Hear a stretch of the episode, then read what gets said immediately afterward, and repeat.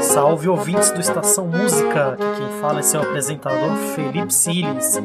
E esse é o programa Encarte, onde sempre trazemos um convidado para bater um papo sobre um disco de sua preferência.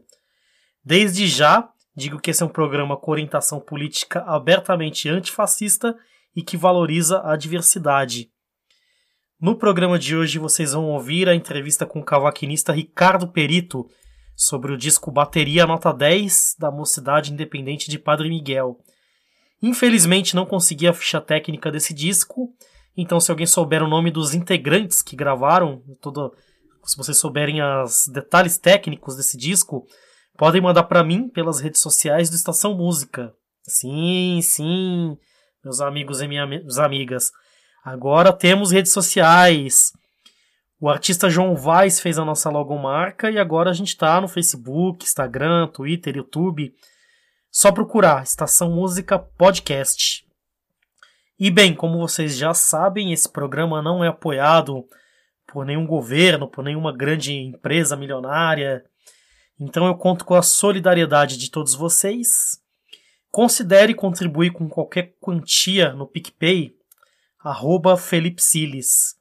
Eu vou deixar na descrição o link, se você quiser contribuir com 5 reais, se você quiser, tá bom? Se não puder contribuir também não tem problema nenhum, esse conteúdo é gratuito de qualquer forma, mas você pode ajudar na, na divulgação, espalhando é, links nas suas redes sociais, no seu grupo de WhatsApp. E sem mais delongas, fico agora com o Ricardo Perito e o disco Bateria Nota 10 da Mocidade Independente de Padre Miguel.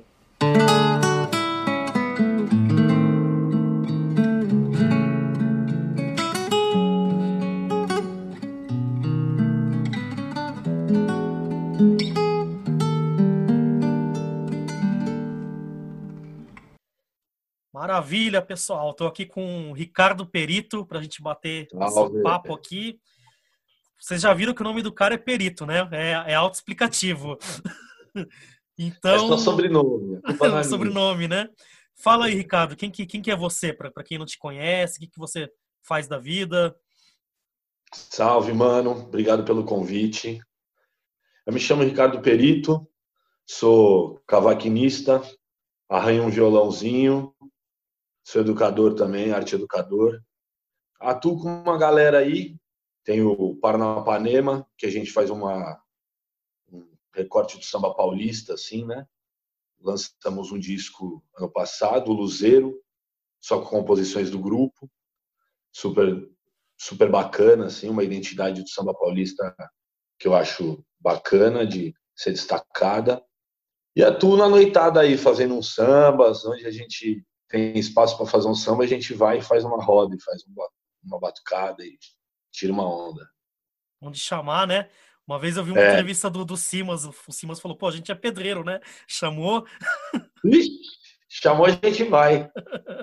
Maravilha. Às, vezes nem, às, vezes não precisa nem, nem chamar, só a fumaça e já vai. Total. Mano, é. e aí eu acho que fiquei super feliz com, com, com, com a sua escolha de disco, porque me veio uma reflexão, assim, quando eu tava ouvindo esse disco, que, que a gente já vai revelar qual que é, mas Sim. a gente se pauta muito quando vai contar a história da, da música, né? Por, por aquilo que é registrado em disco, né? Mas tem muita música que o disco não é o principal objetivo, né? Da, da daquele tipo de música, né? Sim. Então, essa sua escolha me chamou a atenção para isso, assim, né? Falei, caramba, mano, eu preciso também fazer mais programas para dar um espaço para essas músicas, né? Que não são músicas necessariamente voltadas para o disco, né? Até tem o disco, né? Mas Sim, mas sim. não é o objetivo principal, né? Sim, com certeza. E aí o disco que a gente vai falar é o Bateria Nota 10, né? Da Mocidade Independente de Padre Miguel. Fala aí um pouquinho sobre a, sobre a mocidade, sobre a bateria, o que, que você souber aí, se você tiver alguma informação bacana. Ah, bacana.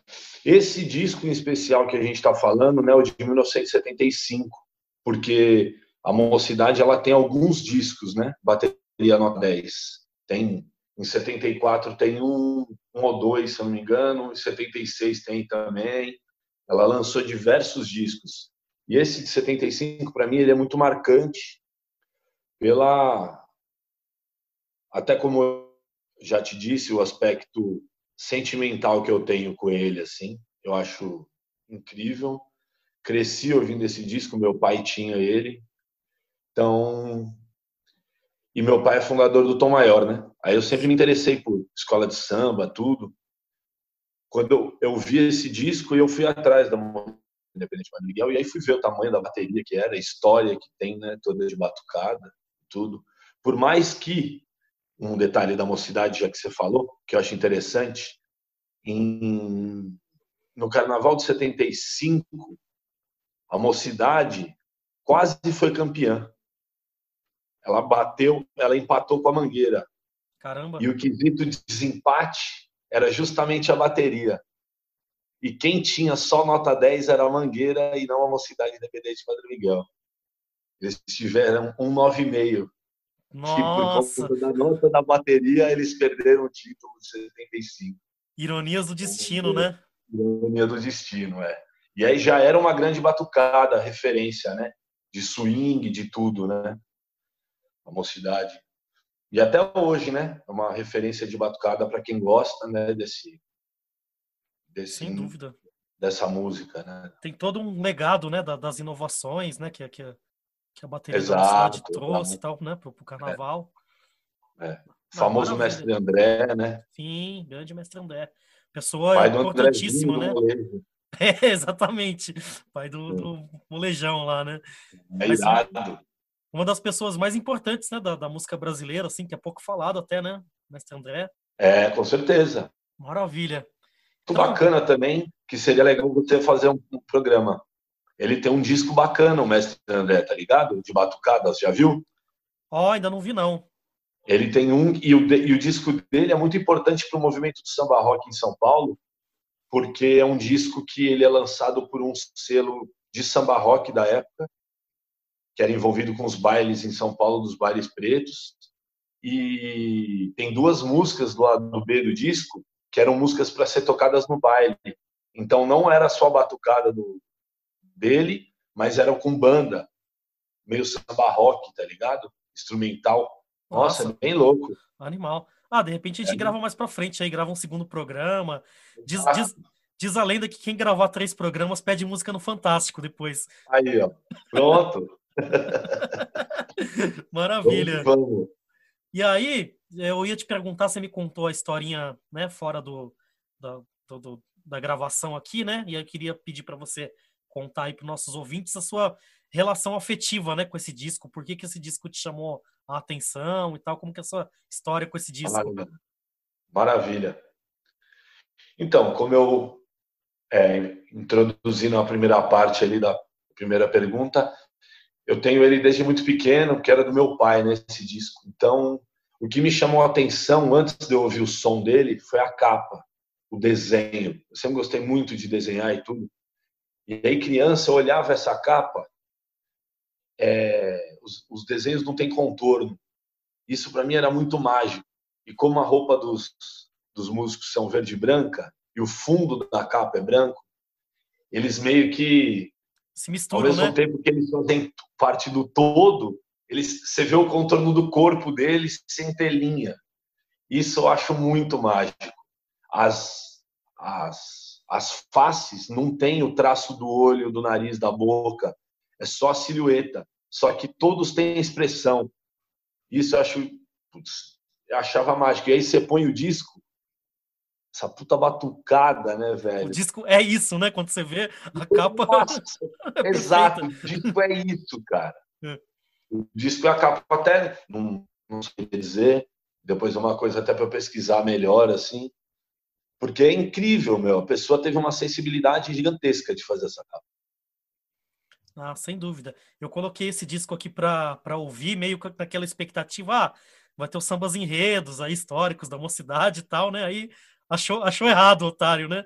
É, exatamente, exatamente, exatamente.